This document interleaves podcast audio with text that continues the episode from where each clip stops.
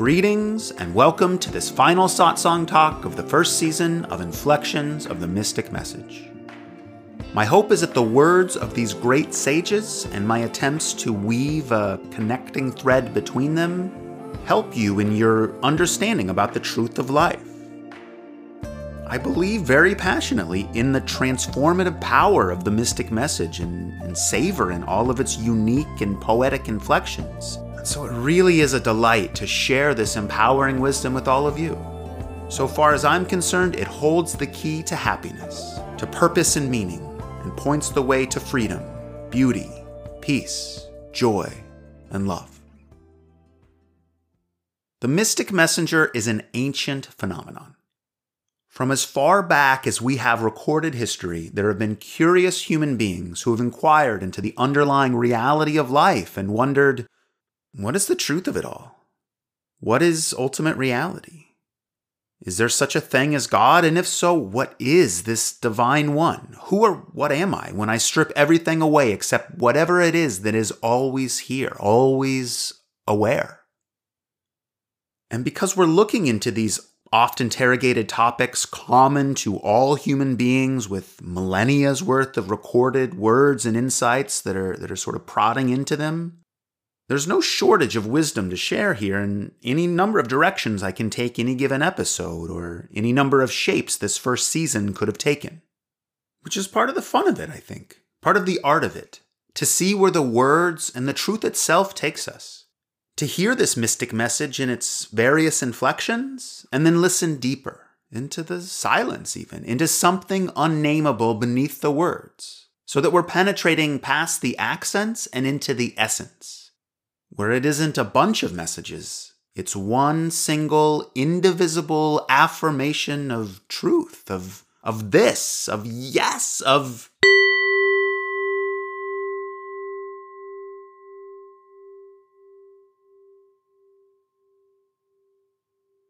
And so maybe you're jumping into this podcast here for the first time. And if so, that's great. The mystic message is something we all know to be true deep within ourselves. And so there can be an understanding and a, and a resonance, even if some of the words are foreign or the concepts are unfamiliar. I mean, it's really less about an intellectual understanding as it is about something else, something closer to intuitive perception. But so we're all on the same page, I want to bring you very quickly up to speed with this first season of Inflections of the Mystic Message. So first we we took a kind of wide angle look at the perennial philosophy, the mystic message, which says that we are a part of God to such an extent that there is no meaningful distinction. And then we spent some time coming to understand what we mean by God, or unified universal consciousness, the absolute. And finally, coming to understand mysticism, the experiential heart of religion, of life, really. And, and along the way, we've stopped to meditate and get our own taste of this peace and bliss and freedom that the mystical messengers are inviting us into. Hopefully, in the process, we've swept away some detritus. Hopefully, we've dismantled some calcified concepts that have only gotten in the way of our experience of the divine. And for that, we've got meditation in particular to thank as we get out of our heads and into the heart of our experience. And so, my goal here has been to build a sturdy foundation to start from square one and taking nothing for granted, take a fresh look at these terms, these concepts and ideas that form the backbone of the perennial philosophy, the recurring mystic message. To lay it all out and start to hear the symphonic harmony of it all, as well as the, the beautiful instrumentation of these individual gurus and teachers, poets and prophets, sages and saints that we're calling the mystic messengers. And at this point, it seems to me that we have a mostly stable base, a mostly sturdy foundation that we can build upon, so that in future seasons we can springboard into more specific topics, like what the scriptures and sages have to say about nature, or about time and eternity, or passion and detachment, and, and thereby explore the mystic wisdom in all of its profound depth, breadth, and nuance. This is what the future seasons of Inflections of the Mystic Message will look like. But before we're fully ready for that, I feel there's still one corner of our foundation that's a, a little bit wobbly, a, one pillar that could use some fortification. And that is a clear understanding of what is meant exactly by the terms ego, soul, and self. These are words that come up again and again in philosophical or spiritual discourse, concepts crucial to the timelessly recurring mystic message. So let's make sure that we understand what we're talking about here. With that understanding of what the ego is, what the soul is, and what the true self is, and whether any or all of these even exist, it'll help us immensely to understand the human experience in all of its challenges and opportunities. And so far as this podcast is concerned, complete this introductory season of clarifying concepts and defining terms. So let's start with the ego and with the great contemporary spiritual teacher Eckhart Tolle, who has inspired countless human beings, including myself, with his ability to illuminate profound truths in accessible means, to boil down complicated concepts to their digestible essence. And in a 2002 interview, he does this with the ego, helping us to understand what it is by explaining, quote, It begins when your parents tell you what your name is. That's the first label you absorb. The mind says, Oh, that's me, and you repeat your name. Subsequently, that name becomes like a basket in which further life experiences are collected. Things that happen to you, things that people tell you about who you are. Some parents tell their children, You're not good enough, you're stupid, you can't do anything right. Other parents say different things, but there is always conditioning that is absorbed. These things are then collected and become the contents of your mind. As you grow up, a story grows out of them, a story consisting of judgments and concepts and belief systems. In other words, the self is a storyline that develops in the head, very much like a fictitious creation. Yet it forms the basis of most people's sense of who they are, and that sense, of course, is reinforced by the surrounding world. Unquote. So, this fictitious sense of self, this storyline that we have formulated in our mind, this is the ego. It's basically what we think ourselves to be, and is far more comprehensive than how ego is usually used in everyday parlance to mean arrogance or self centeredness. I mean, it includes this, yes, but it also includes a great deal else besides this, namely the whole of our personal identity. My ego is called Brian, and he self identifies as a male and a mystic. He likes chess, and he doesn't like being told what to do. And every time he eats an apple, it is satisfying, and yet curiously, he never actually wants to eat an apple. And a whole host of other preferences, characteristics, qualities, and traits that distinguish this Brian, this me, from everyone and everything outside of my understanding about myself, all of which I consider to be not me. I can't find the exact quote, but I think it was the contemporary enlightened sage Adyashanti, my go to authority on matters of meditation, and one of my favorite mystic messengers pointing directly to absolute truth. I think it was Adyashanti who said that a good way to think about the ego is that it's everything that you think will die when you die. And I'll give that a moment to sink in because it's a pretty provocative statement. From the perspective of this ego identity, which we all take ourselves to be, this may seem like pretty much everything. Our bodies, our whole personhood, all gone? What's left? Well, to describe that part of us that survives death, we can use the word soul, what in Sanskrit might be called the Atman. The soul is that part of us that is connected with eternal life. It is whatever it is inside of us that is not extinguished by the death act. This is made clear in chapter 2 of the Bhagavad Gita, a slim volume of scripture which we can shorthand as perhaps the central holy book of the Hindu faith, or at least one of them anyway. And in it we read, quote, The soul is neither born nor does it ever die, nor having once existed does it ever cease to be. The soul is without birth, eternal, immortal, and ageless. It is not destroyed when the body is destroyed. Unquote. Paramahansa Yogananda, the awakened sage who brought many of the timeless teachings of his native India to a 20th century American audience, expounded upon this passage in his exhaustive commentary on the Bhagavad Gita, elaborating that the soul is, quote, ever the same, now, past, future, as it has always been, ageless, unchanged, since its immemorial beginnings. The deathless soul dwelling in the destructible body is ever constant through all cycles of bodily disintegrations. It does not taste death even when the body quaffs that fatal cup of hemlock. Unquote. That ending is a typically colorful phrase from Yoganandaji. He loves poetic imagery and elaborate metaphor as much as anyone, and it's such a curious way to describe death that I felt compelled to look it up.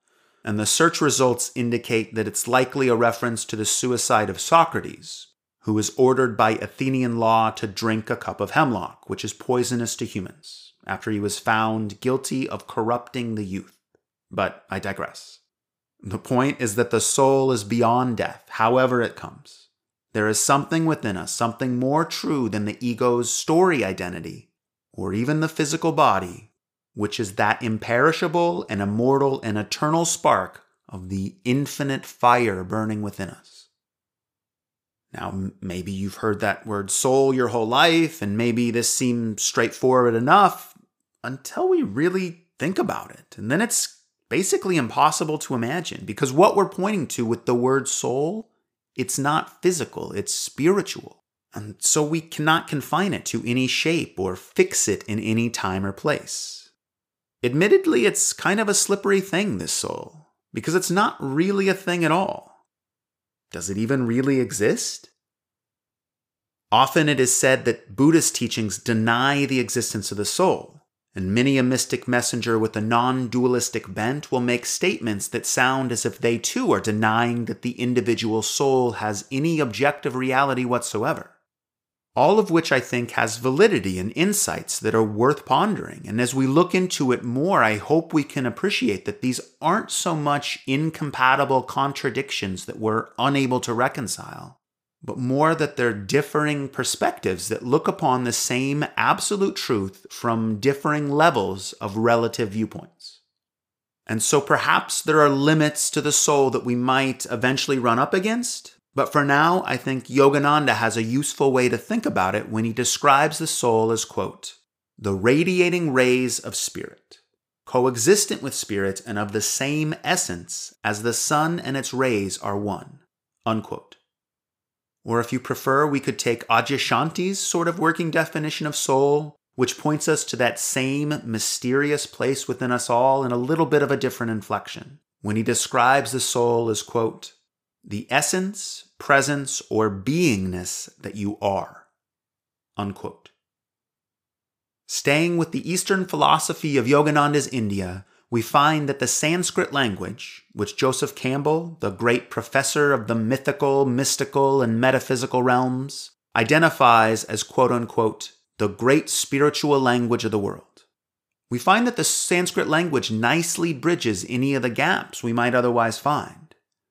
We can see this, for example, when we turn to Sri Sri Anandamurti, an astonishingly awakened Indian sage of the 20th century who, so far as I can tell, had access to entirely all of the information of the knowable universe, and who said, quote, The reflection of cosmic consciousness in the individual entity is Jivatma, the supreme consciousness.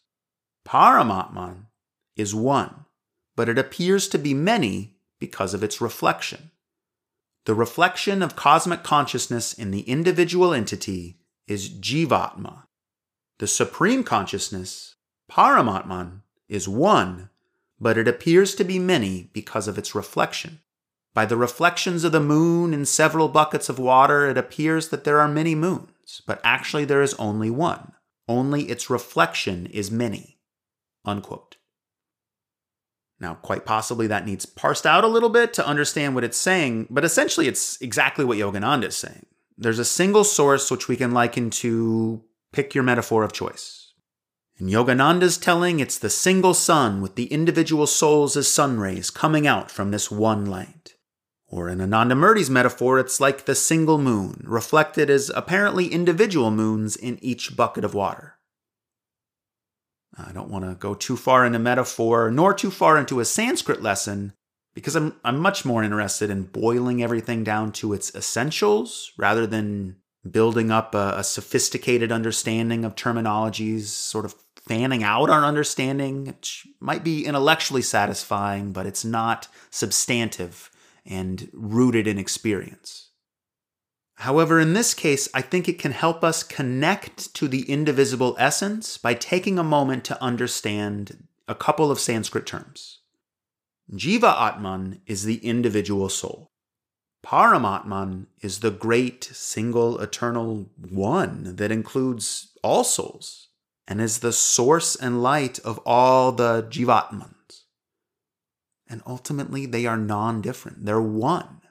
And you'll notice, in fact, that they both contain the word Atman. They both collapse upon this single root word. They both return to a single source. To quote Anandamurti again, when the mind is suspended, then there is no longer any difference between the unit soul, the Jivatman, and the cosmic soul, the Paramatman. Unquote. That is to say, when the ego mind is dissolved, we realize the truth of this soul that we are, and suddenly our consciousness is understood to be not nearly so limited as we had believed, but something unimaginably vast, immeasurably intelligent, and infinitely sublime. So, from this lens, let's come back to the timeless spiritual maxim, Tatvamasi, that wonderfully succinct and perfectly complete Sanskrit aphorism which comprises essentially the totality of the mystic message. Tat Tvamasi, thou art that. Thou is the Atman, what we have just identified as the divine and eternal soul, which is you when you have been stripped away of all of your temporal coverings when the camouflage of your ego has been removed and you are unveiled as you are in truth. And this Atman, this soul, is exactly the same as that the divine principle, Brahman, God, the Paramatman, the absolute universal consciousness, the all. Thou art that. There is no difference. The consciousness is the same and it is singular. It is one in truth. This, again, is the mystic message, and I never tire of hearing it. I never tire of repeating it because it contains so much promise, so much purpose, so much astonishing magnificence that in the three words of this encapsulating sentence, Thou art that, all of our troubles are transcended and our eternal joy is assured. For it means that the real you, the real I that is ever existing beyond the ego's ever changing story about itself, this real I is deeply, truly, indivisibly united with the universal consciousness that we identify as sacred and holy and divine. The truth about your true being is more intimately attuned to that power, presence, and love that we call God than we can possibly imagine to connect it to the Christian faith, I think this is what it means to be quote unquote made in the image of God. Not a physical likeness, but a spiritual sameness, a divine spark of the eternal fire. We can find this claim of being made in the image of God in the book of Genesis and throughout the New Testament, but it's said in its most potent and beautiful utterance, I think, in the Wisdom of Solomon, which is one of those books that were once a part of the Old Testament but which are no longer included as part of the Hebrew Bible and which we now collectively refer to as the Apocrypha.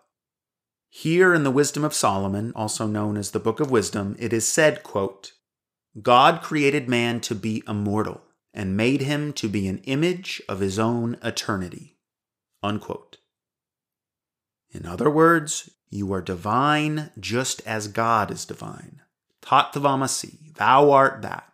I am is God. God am I. Same, same, same. One, one, one. Now, it is, of course, an absurd and quite possibly dangerous statement to say that I am God if it is a person who is making the claim. But hopefully by now you can see that there is a mystery to each of us that far transcends the person, or in other words, the ego. It is for this reason that Jesus the Christ can say, I and the Father are one, as he does in chapter 10 of the Gospel of John.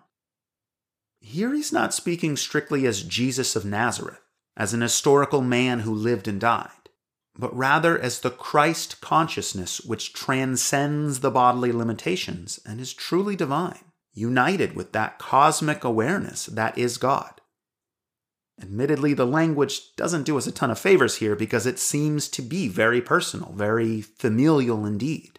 Which, in my view, is a bit of a shame because if this fundamental misunderstanding were to be globally understood in all of its mystical significance, the world would be a much different place. Because obviously, there are a bunch of Christians out there who reserve this privilege of divinity for Jesus and Jesus alone. But that strikes me as a pretty ludicrous interpretation, as it goes against Christ's own teachings that the kingdom of God is within us all. And it goes against the idea of a universally loving God, and frankly, it goes against all common sense believe in this person or this doctrine or whatever it is and you'll be saved is only ever the recipe for a, a brainwash conformity and, and for a disempowering disaster. It's childish, magical thinking at best and an authoritarian oppression at worst. Anytime exclusivity is claimed, I advise you to run as fast and as far as you can in the opposite direction. Jesus is not some once in a universe unicorn who bestows magical wishes if you suspend all your critical thinking skills and believe in him personally and him alone. No. No. Jesus is a shining example of perfect being, a hero to look up to, a teacher to guide us, a role model to be emulated. All of these awakened sages and saints are role models to be emulated because all of them have discovered the truth that is there in the place that ego cannot touch, the place where all duality is dissolved into unity, where the soul is reabsorbed into universal spirit. And so they all make essentially the same claim of divine union from essentially the same place. A place of experiential oneness with the unified consciousness that shines in all hearts as love, in all souls as the presence, and in all being as I am, as the capital S self. And so another word for this unified consciousness is simply the self, or the I am, or just the I. It is the soul when it has been traced back to its source. Universal consciousness when it is resting in itself. Admittedly, it can get a bit confusing, a bit convoluted at times, because anytime we're talking about this subject, we're parsing up something that really can't be parsed. So if we're not careful, we can be left with seemingly incompatible contradictions or a sense that we're splitting hairs. But it's only confusing if we're in our minds about it. It's only misunderstood when we are limiting ourselves to the world of concepts and ideas, taking the living, universal awareness and keeping it confined in thought and trapped in definitions rather than more feeling into the essential life beneath the words, the life where there is unitive wisdom and universal connection, and an experiential understanding that is far more subtle, mature, and yes, alive. I'm reminded here of my Catholic upbringing, where I have some distant memory of being taught the three in one Trinity of the Father, Son, and Holy Ghost which is a pretty mind bending concept to lay on anyone, but especially a child, that something can be three things and one thing at the same time. That God is the same as Jesus, is the same as the Holy Ghost, whatever that is, but they're all separate somehow also. And I do think that there is a profound truth in there somewhere that sounds an awful lot like Tatvamasi. But again, that truth has to be subtly interrogated, assimilated, and lived. Instead, when I was a kid, it was presented to me as simply a fact to be taken at face value, never really adequately explained, but more or less forced upon me. And I hazily remember being confused by it, and in that confusion, asking through my childish understanding for some of the adults in my life to explain it to me. And instead of offering any kind of satisfactory explanation, in my memory, they simply affirmed that it was a fact and kind of put on an air of authority about it, as if they actually knew what they were talking about. When looking back on it now, I see that they really didn't know what they were talking about. It was just a concept that they parroted about without any real understanding of the, of the significance and the meaning of it. And I hope we can agree that that's not a particularly great way to go about things. What we're concerned with, what the mystics are concerned with, is simply and wholly the truth.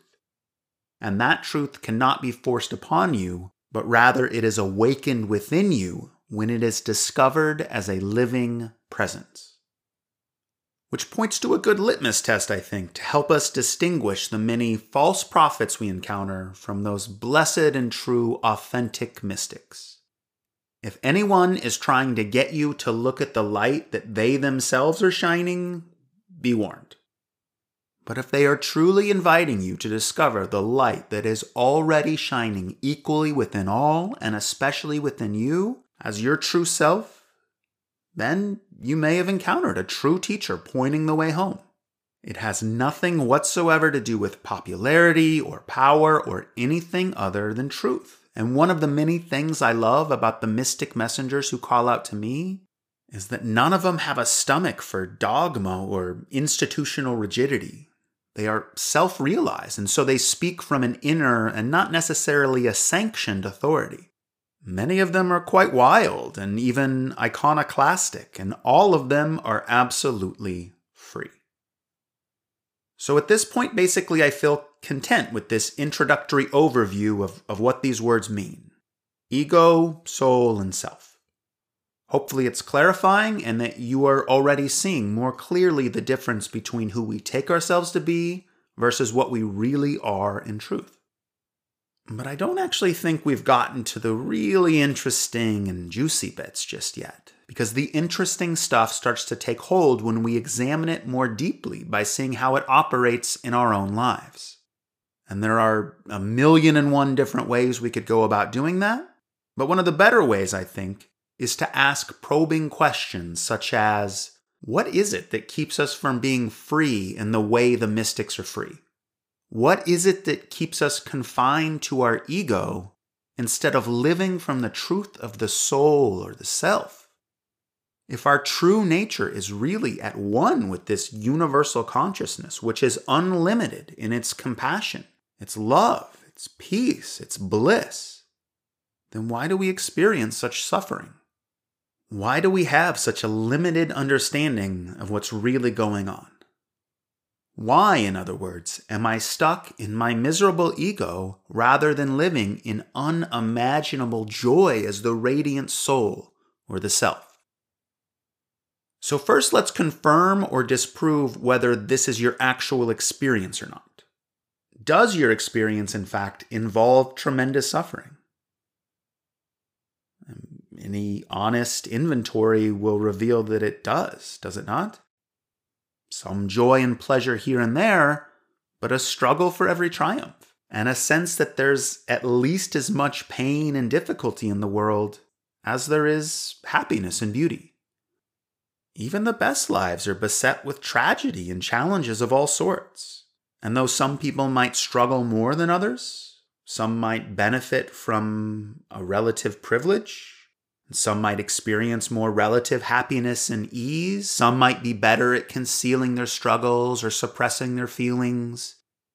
But still, I think we can say that, really, with the exception of only the awakened sage, all human beings are tossed between the shores of pleasure and pain, doing the best they can not to drown in the ocean of life. The Buddha said this very emphatically, in fact, when proclaiming that the first of his Four Noble Truths, those core statements which in many ways form the basis of Buddhism. The first noble truth is a recognition that with life comes great suffering. The 20th century sage Robert Adams says similarly that until we awaken, we are like yo yo's, just going up and down, up and down, based on the whims of circumstance. His fellow awakened sage, Dr. David Hawkins, calls us, quote, karmic wind up toys, unquote and the topic of karma is a rich one to explore in greater depth in future episodes. But in the broadest strokes, it means, I think, that what happens to you now is a result of things that happened in the past. And so to be a karmic wind up toy means that we are again at the mercy of circumstances and fate. To live from our own limited personal vantage point, to live as the ego, we find little free will and little freedom, and only a small and fleeting pleasure which can never satisfy the longing in our soul for pure love, for unfettered freedom. Do not be satisfied with fragmentary happiness, says Anandamayi Ma, that great saint of perfect love and wisdom whose name literally means bliss permeated mother. Do not be satisfied with fragmentary happiness, which is invariably interrupted by shocks and blows of fate, but become complete, and having attained to perfection, be yourself. Unquote. When one attains to this perfection, or we could also say becomes liberated or awakens or attains enlightenment, there is an entirely different experience of life. Adyashanti describes this very nicely, I think, out of his own first-hand knowledge when he writes, quote, this discovery I'm talking about is traditionally referred to as spiritual awakening because one awakens from the dream of separation created by the egoic mind. We realize, often quite suddenly, that our sense of self, which has been formed and constructed out of our ideas, beliefs, and images, is not really who we are. It doesn't define us, it has no center. The ego may exist as a series of passing thoughts, beliefs, actions, and reactions, but in and of itself, it has no identity. Ultimately, all of the images we have about ourselves and the world turn out to be nothing but a resistance to things as they are. What we call ego is simply the mechanism our mind uses to resist life as it is. In that way, ego isn't a thing as much as it is a verb. It is a resistance to what is. It is the pushing away or pulling towards. This momentum, this grasping and rejecting, is what forms a sense of a self that is distinct or separate from the world around us. But with the dawn of awakening, this outside world begins to collapse. Once we lose our sense of self, it's as if we have lost the whole world as we knew it. At that moment, whether that moment is just a glimpse or something more sustained, we suddenly realize with incredible clarity that what we truly are is in no way limited to the small sense of self that we thought we were. Unquote. Now, this resonates with me as a very powerful statement that we could spend a long, long time marinating in, it contains profound truths about the nature of being and points the way forward, or, or inward perhaps, from ego to soul to self. The prescription here, the prescription from all of these mystic messengers, is to give up this ultimately false notion that you are an ego, that you are this small thing that is extremely limited. This person, this overwhelmed entity which experiences the vicissitudes of life, including all of its suffering and strife. And instead realize that your true nature is in actual fact a limitless spirit that knows only infinite bliss. Wake up, wake up, says the 20th century Indian sage Sri Punja, better known as Papaji. Your house is on fire from all directions. Don't sleep, wake up. What is waking up? Establishment firmly into the self, by the self, with the self, for the self. Unquote. Of course, that's the true self, the one self, capital S cosmic, absolute self, not the, the small you that's confined to your body mind. The words sometimes make it tricky because often we use the same words to talk about the personal and the impersonal alike. The microcosm as well as the macrocosm share the same word. But when we trace the words back far enough, they all collapse into a single essence, an infinite, pointless point an ineffable, all encompassing truth. So the million dollar question then is how, how do I do this? How do I liberate from the confines of the ego and awaken to the reality of my true self? And here there's not one set path, not one single method that is the one and only way to bring you to the full flowering of the enlightened state. Rather, each mystic message says it a little bit differently, offers a, a slightly different option. And the spiritual path, as I understand it, is kind of like a tuning fork, where you find resonance in whatever way you can through this or that practice, or contemplation, or teacher, or teaching, or perhaps through silence itself. And by some combination of understanding and grace, you begin to awaken from the dream state of separation into something more satisfyingly whole, more satisfyingly real. I would suggest that anytime we meditate and take a moment to tune into our own being, we move towards that unity. And anytime we find compassion and love and operate from that place of loving compassion, which recognizes our essential connection, we move towards that unity. And anytime we assimilate the wisdom of those who have awakened themselves, we move towards that unity. It is the reason I started this podcast, in fact, and structured it the way I did, to help us tune in to the awakened essence of being, both through the wisdom teachings of the illuminated teachers, as well as through the silent contemplation of the truth. And I think by listening to this podcast more with your soul than with your ego, or we could say more with your heart than your mind, by turning towards the wisdom of the sages and your own inner wisdom, it opens up an avenue for awakening. Follow your bliss was Joseph Campbell's steadfast instruction to all seekers who wish to know the way. And that always made sense as a sound prescription to me. Just find what resonates, what brings joy in life to you, and lean into it. In a lot of ways, I feel like it's, it's as simple as that. And there are no shortage of spiritual options that can help you connect with love, with joy and truth. There are paths of devotion that open up the heart and attune you to the pure love of the soul, where the self centered ego cannot abide. It is called Bhakti Yoga in India and has other names elsewhere in the world. Much of the mysticism of Christianity or the poetry of the Sufi ecstatics has this character. There are also paths of contemplation that are more about opening your mind so that the individual consciousness is absorbed into its source, the universal consciousness of the divine. This is given the name Jnana Yoga in India and is prominent in the Zen tradition for sure, and, and certainly elsewhere. There's also karma yoga, which is the path of action, sometimes stated as the yoga of work. But I prefer the term selfless service, as the, the spiritual teaching here is that everything one does in karma yoga is an act of surrendering the ego to the divine whole, which is something we'll explore more in a moment, what it means to surrender.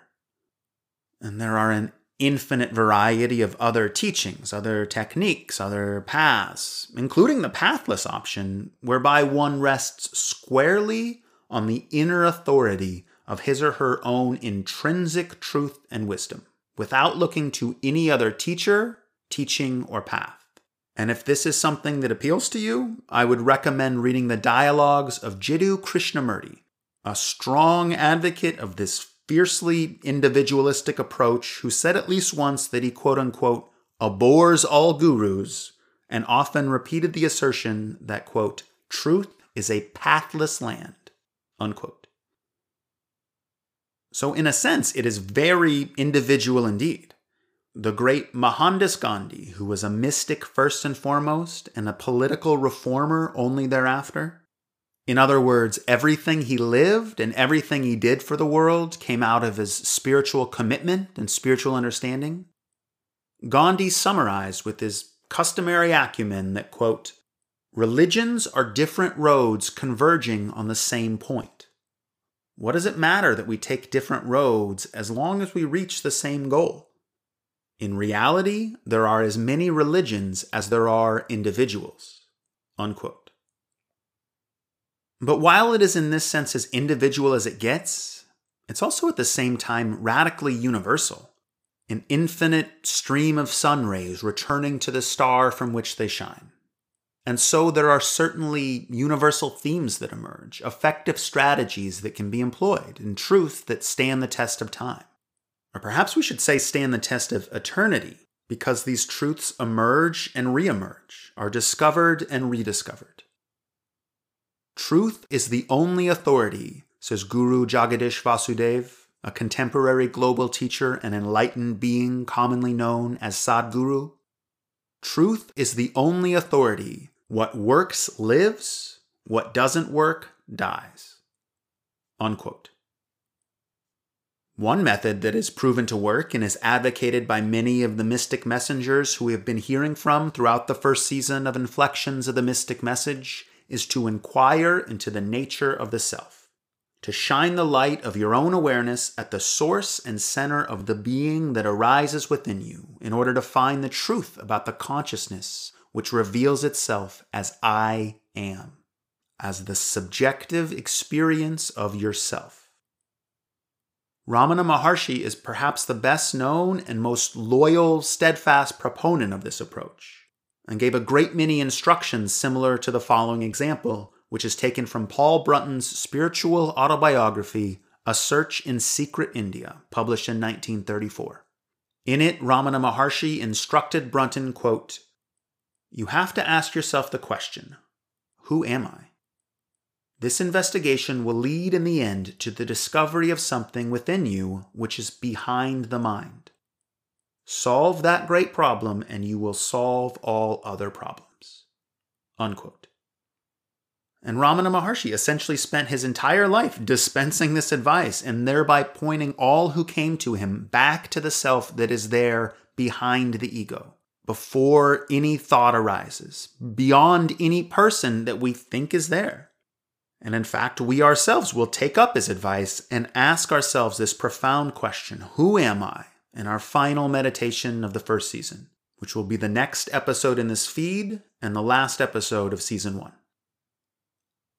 Another strategy that has proven itself effective comes from David R. Hawkins, who says to quote, Adopt the ego as a pet and melt it with compassion.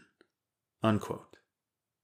He elaborates upon this idea in his book I, Reality and Subjectivity, writing, quote, Trying to overcome the ego without really understanding it brings up guilt, self condemnation, and other negative feelings, which is one of the main reasons why many people are reluctant to get involved in spiritual work.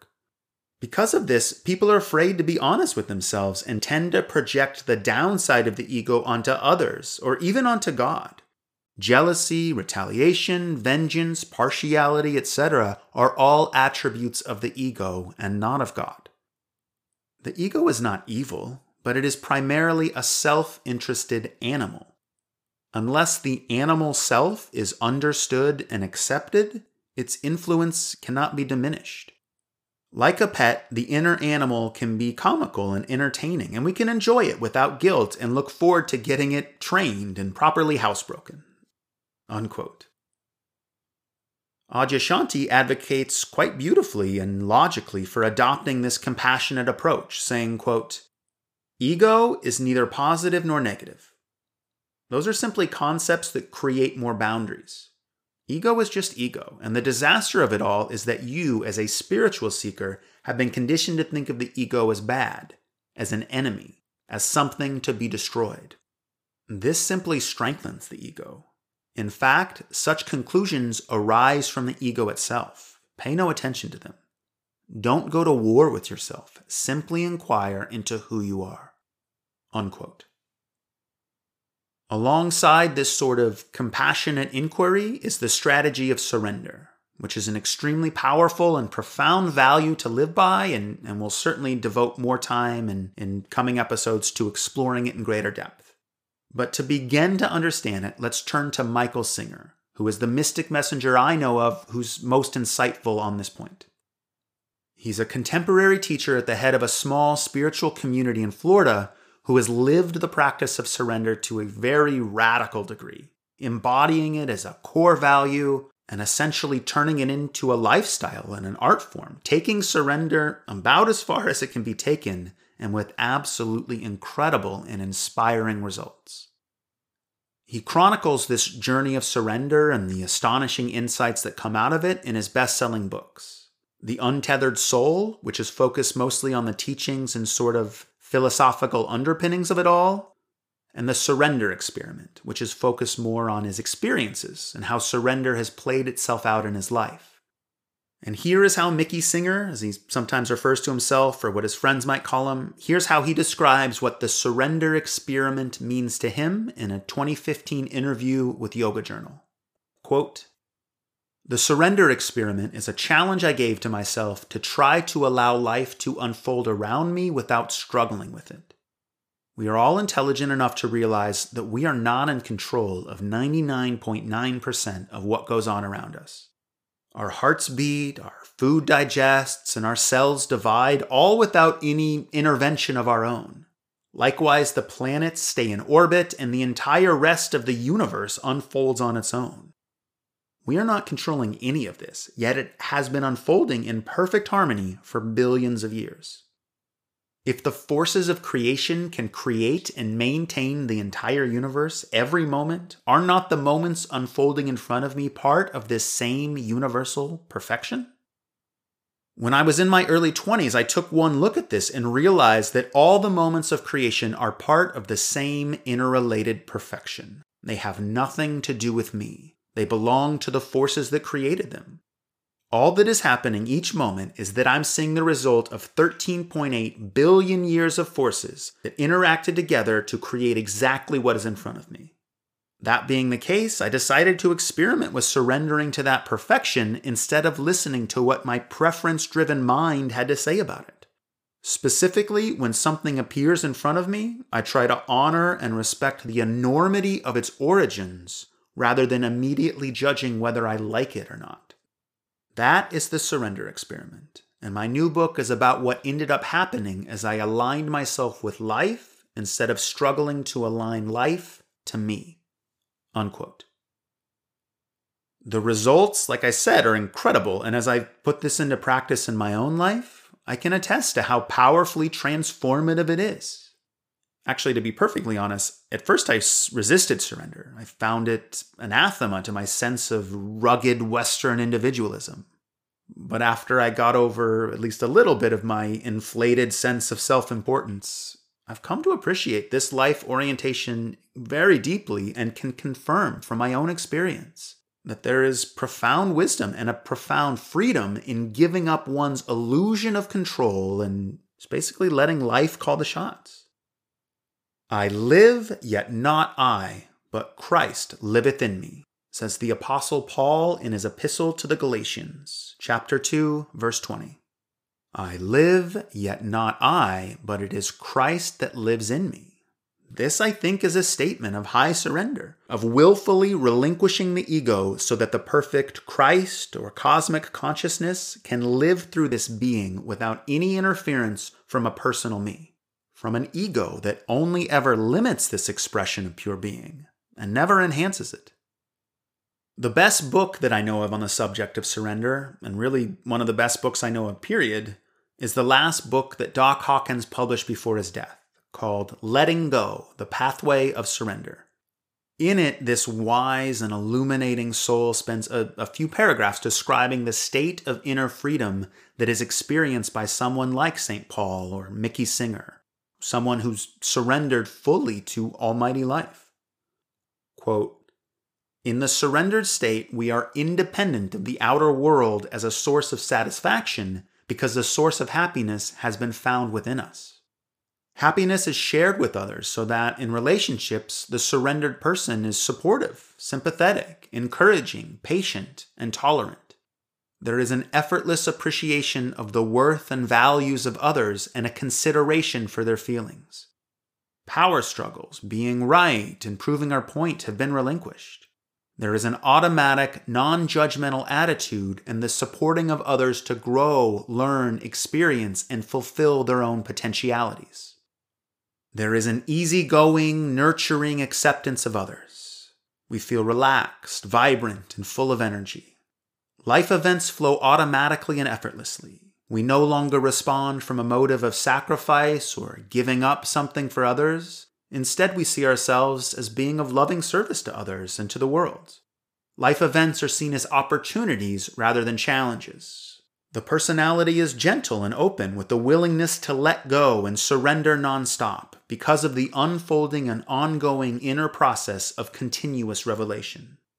As the process unfolds, we feel an inner transformation. This leads to a consistent feeling of gratitude, pleasure, and certainty about our goals. There is a living in the present rather than a preoccupation with the past or the future. There is a trusting defenselessness because the power that was projected onto the world has been reowned. There is an inner feeling of strength and invulnerability leading to an inner serenity. Unquote. Now, perhaps this sounds too good to be true. Or maybe it sounds like exactly how you think life should be and, and how you want it to be, and you hope someday it'll happen to you by some mysterious twist of fate. And good news, in fact, it will happen, says the mystic messenger. For sooner or later, we'll all understand the truth of our true being and, and put down our resistances that prevent us from living fully and effortlessly free, just like Doc Hawkins is describing. But it won't just happen by itself. Or actually, check that. It will happen precisely by itself. Life will live itself effortlessly through you. But first, it seems that you have to use your free will to choose to get out of the way.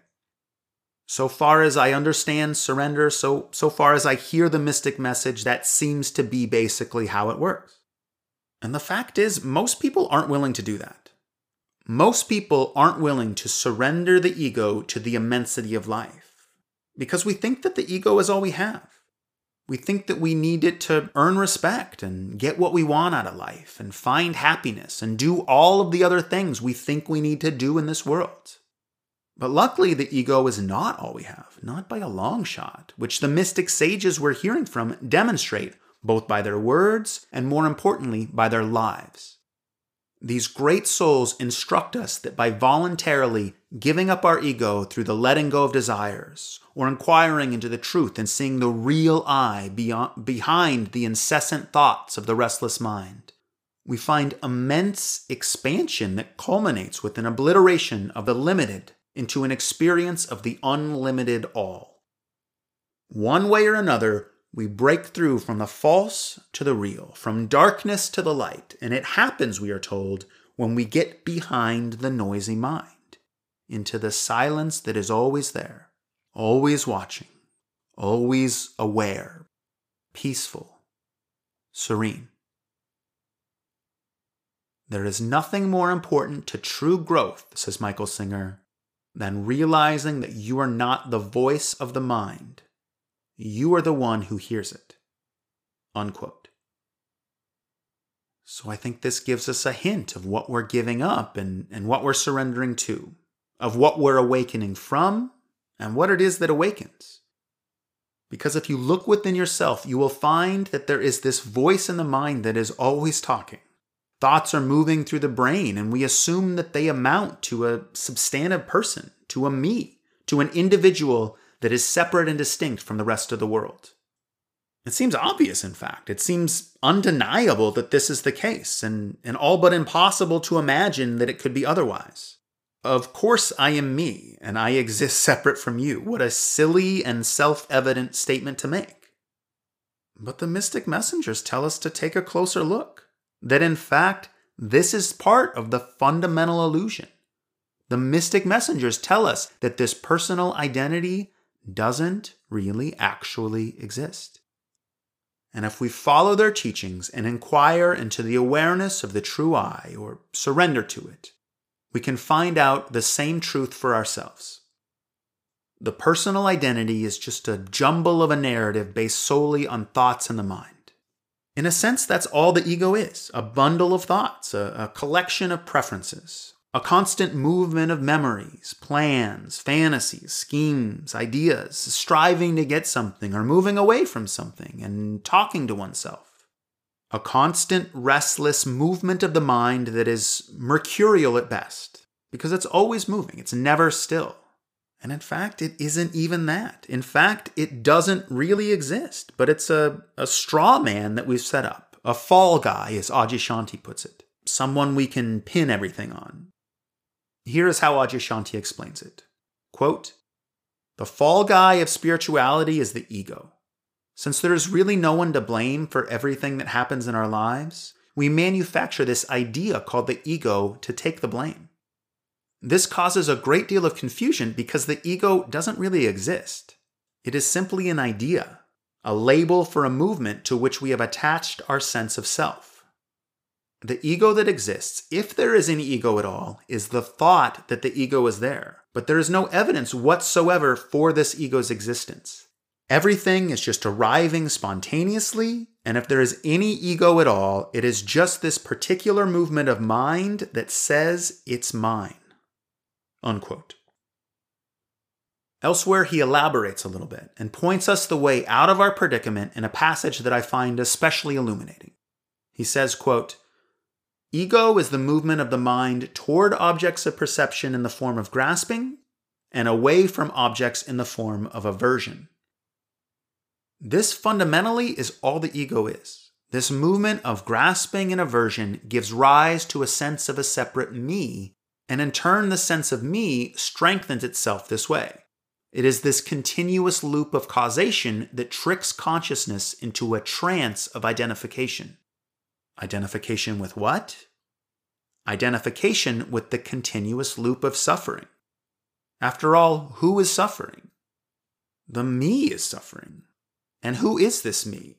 It is nothing more than a sense of self caused by identification with grasping and aversion. You see, it's all a creation of the mind, an endless movie, a terrible dream. Don't try to change the dream because trying to change is just another movement in the dream. Look at the dream. Be aware of the dream. That awareness is it. Become more interested in the awareness of the dream than in the dream itself. What is that awareness? Who is that awareness? Don't go spouting out an answer, just be the awareness. Be it. Unquote. I really love that phrase become more interested in the awareness of the dream than in the dream itself. If you really want to know the secret to happiness, if you want to know how to be free of the hysterical fears and tyrannical demands that the unrelenting mind places upon you, if you want to abide in the liberated bliss of mystic union, this is your ticket. Become more interested in the dreamer than in the dream.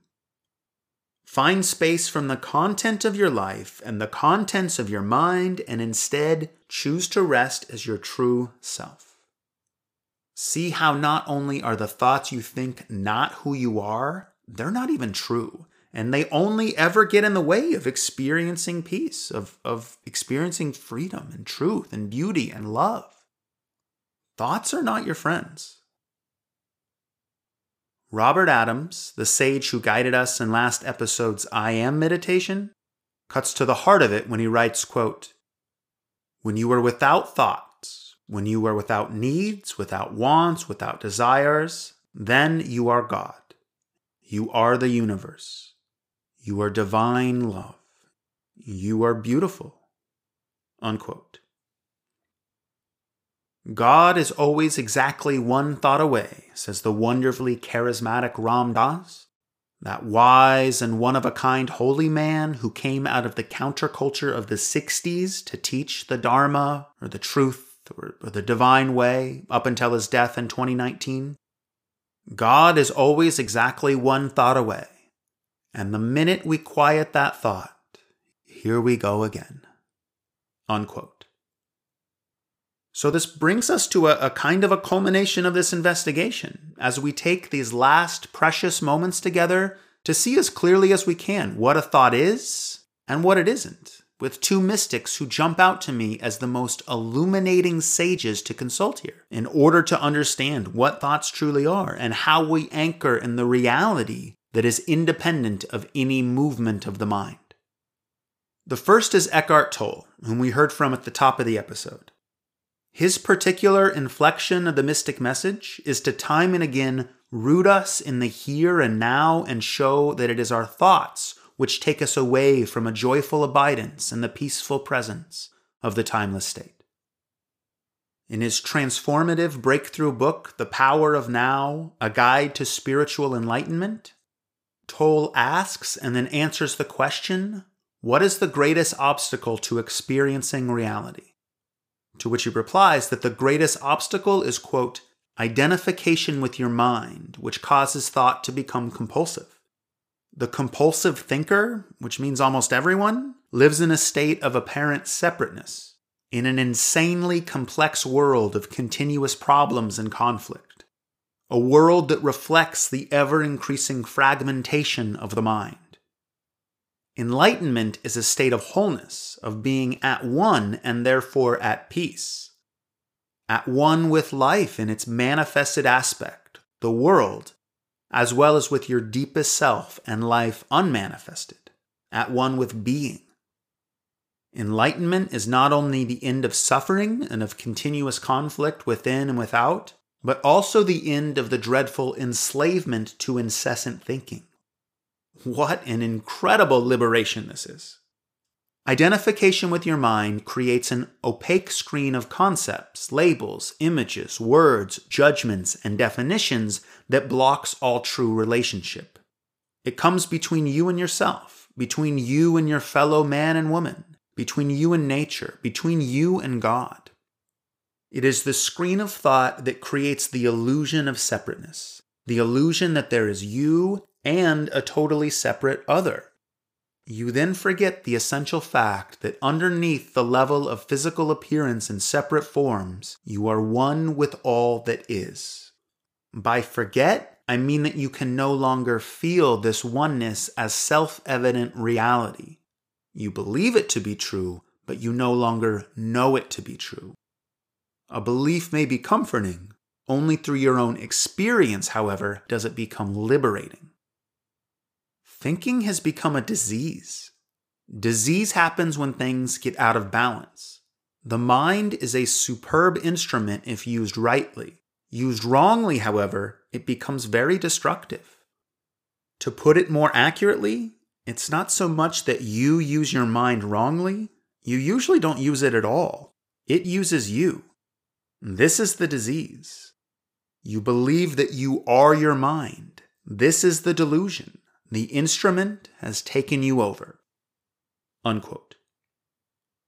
Okay, them's fighting words, methinks. The gloves have, have come off as, as Eckhart Tolle is, is throwing down a sort of a challenge, or at least a provocation, saying that we are so out of balance that what is usually taken as normal is actually a disease. A disease that we all suffer from without really realizing it. He is saying that we are delusional and are continuously deluded by our own minds and we don't even know it. He is saying that we don't know who or what we actually are. Now, from the ego's perspective, this might sound like something that's very threatening. In a way, it is, because it challenges every assumption the ego has made, every assumption the ego holds on to to maintain its existence. From the all encompassing perspective of spirit, however, the ego is a fiction, a sort of figment of the imagination. And behind this delusion is utter peace and joy and perfection. So, all that's really being threatened here is our limitations, our misery, our suffering. All that we really have to lose is our insanity. But don't take my word for it, or, or even the words of any of these mystic messengers consider the wisdom of the words yes but but taking things at face value on blind belief never does anyone any good. Far more valuable and important is to find out for yourself. See how all of this operates in your own life and discover if it is indeed the truth. Think about what it is that gives you trouble and see is it what is happening that is causing me to suffer or is it the thoughts about what is happening is it the judgments I make, the feelings that arise, the way certain things strike me as fair or unfair, the resistance to having things go a certain way, and the desire that they go differently? Watch how it all plays out in your life, and in that watching itself comes a kind of a, a momentum towards liberation. The moment you start watching the thinker, Eckhart Tolle says, a higher level of consciousness becomes activated you then begin to realize that there is a vast realm of intelligence beyond thought, that thought is only a tiny aspect of that intelligence. You also realize that all the things that truly matter beauty, love, creativity, joy, inner peace arise from beyond the mind. You begin to awaken. Unquote which is just a, a, lovely affirmation of the truth and brings us, I think, to the final mystic messenger I want to spend some time with in this episode, and who might be the most sort of impactful of all in helping us to awaken from the spell that our thoughts have cast over us.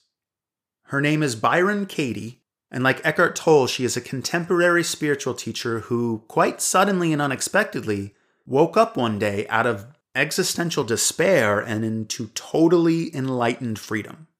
And since her awakening, she has dedicated herself to helping others find this same enlightened freedom through an elegant and powerful method for deconstructing our thoughts that she calls the work.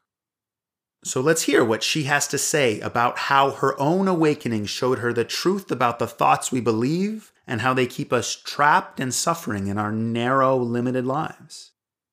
She says, quote, When I woke up to reality in 1986, I realized that all my suffering had, had come from arguing with what is. I had been deeply depressed for many years, and I had blamed the world for all of my problems. Now I saw that my depression had nothing to do with the world around me. It was caused by what I believed about the world.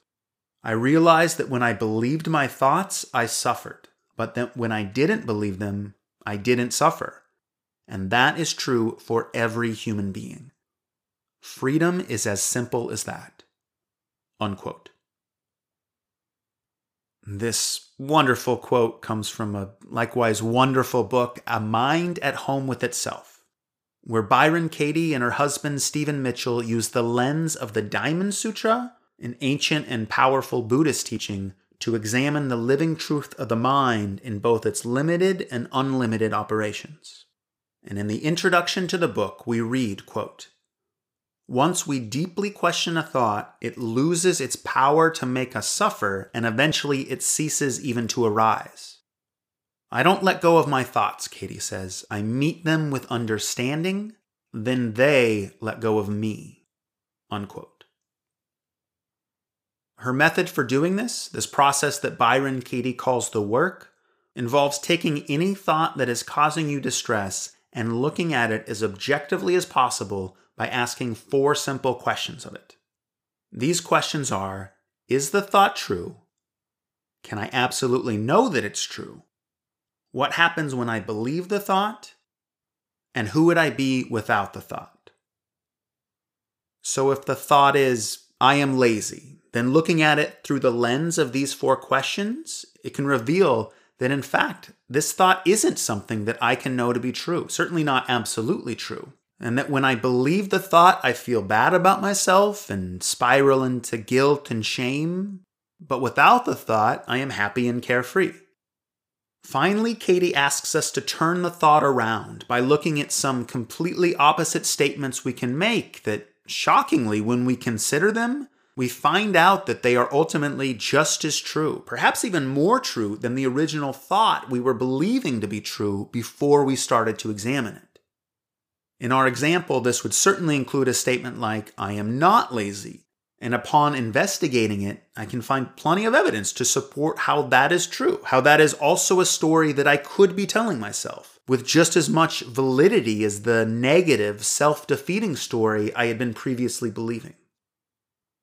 So it's a very powerful and effective method for deconstructing our deceptive thoughts. And through this engaged practice, we find ultimately that no matter what the thought is, it isn't anywhere near absolutely true. Usually, it isn't particularly relatively true either. More often than not, it's little more than arbitrary, something we've chosen to believe for any host of psychological reasons. To justify something we did, or confirm what we already believe, or because we've been conditioned to believe it, and on and on and on. And what all the mystic messengers tell us, so far as I can tell, is that these thoughts do not bring us any closer to truth, but rather They shield us from perceiving the living truth as it is right here, right now. These spiritual guides tell us, in fact, that to hold on to our thoughts, to live in our personal narratives and let our minds govern our lives is actually positively destructive. To return to Eckhart Tolle, quote, it's almost as if you were possessed without knowing it, and so you take the possessing entity to be yourself. The beginning of freedom is the realization that you are not the possessing entity, the thinker. Knowing this enables you to observe the entity. And he continues here with the passage that we've already heard, but which we can relish in hearing once more. Quote, the moment you start watching the thinker, a higher level of consciousness becomes activated. You then begin to realize that there is a vast realm of intelligence beyond thought, that thought is only a tiny aspect of that intelligence. You also realize that all the things that truly matter beauty, love, creativity, joy, inner peace arise from beyond the mind. Unquote.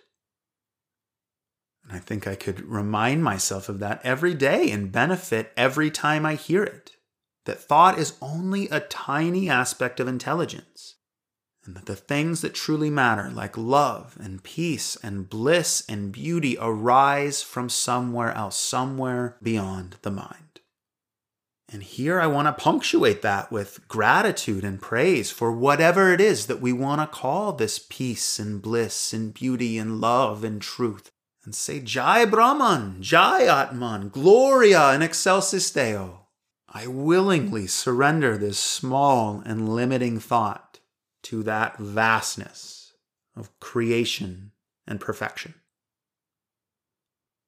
Now, Byron Katie describes this process of disentangling from the thought as enlightenment itself. Quote, People think that enlightenment must be some kind of mystical, transcendent experience, but it's not. It's as close as your most troubling thought. When you believe a thought that argues with reality, you're confused. When you question the thought and see that it's not true, you're enlightened to it. You're liberated from it. You're as free as the Buddha in that moment. And then the next stressful thought comes along and you either believe it or question it. It's your next opportunity to get enlightened. Life is as simple as that. Unquote which is a powerful and provocative and sort of deeply pragmatic way to engage with enlightenment, I think. And it brings us to a, a pretty good end to our investigation. Although I guess in a sense there kind of isn't an ending, as life lived in service of absolute truth is a sort of continual unraveling into joy, into a, a loving presence. But for purposes of this podcast episode, I think we've come to a nice end. We've, we've seen what the ego is, or perhaps more accurately, what it isn't, and how to find freedom from its clutches, and instead rest in liberated peace as the immortal soul, which is at one with universal spirit. And hopefully, you can at least glimpse, and perhaps it's much more powerfully transformative than a glimpse see that the true self is not a bunch of limiting thoughts about how things are or how they should be, but it is a much vaster, much freer, much wiser, much happier truth than that. In fact, just take a moment to imagine yourself as you are if you were free of all of your personal opinions and perspectives, your desires to be right, your need for control, your resistances to the things you don't like your greedy hunger for the things you do like, living enslaved to your thoughts and emotions, desires and beliefs. Imagine yourself free of all of this, free of all of your stories about yourself or the world, but just naturally expressing the effortless universal wisdom that flows through you without any interference. Just doing what is right and good without any second guessing without any insecurity or intermediary, but just love being love, peace being peace, bliss being bliss, and you are that love, peace, bliss, and it is just pure and simple and oh so delightful. This is the awakening that the mystic messengers are inviting us into. this is the truth of who you really are. The wind of divine grace is always blowing, says Swami Vivekananda, the great sage of yoga. You just need to spread your sail. Unquote. In next week's episode, the final episode of this inaugural season, we will meditate together and put all of this into practice by asking what many a mystic has called the most important question of all Who am I? We will sink into our true self in a meditative way, questioning our assumptions about who we have taken ourselves to be, and see what the self revealing truth has to say when we quiet down and listen to it. Listen from it, abide in it. In the meantime, there are a handful of other meditations and metaphysical talks available through this feed and at mysticalmessenger.com, my beautiful, if I may say so, website where you will also find all of these quotes that I've cited and who said them and where they came from. Please visit me there, and if you are able to leave a kind comment or a review through Apple Podcasts or wherever you're listening to this podcast, it is really an aid to helping me to spread the life giving message of the mystic messengers about the ultimate intelligence that resides in each of us, including you, dear listener. The mystic message is such wonderful news worth sharing, and I thank you in sharing in it with me. It is the unbridled joy of the ecstatically liberated self. Thank you for listening and for dedicating yourself to finding that truth and freedom within you. Deep peace and divine friendship to you all.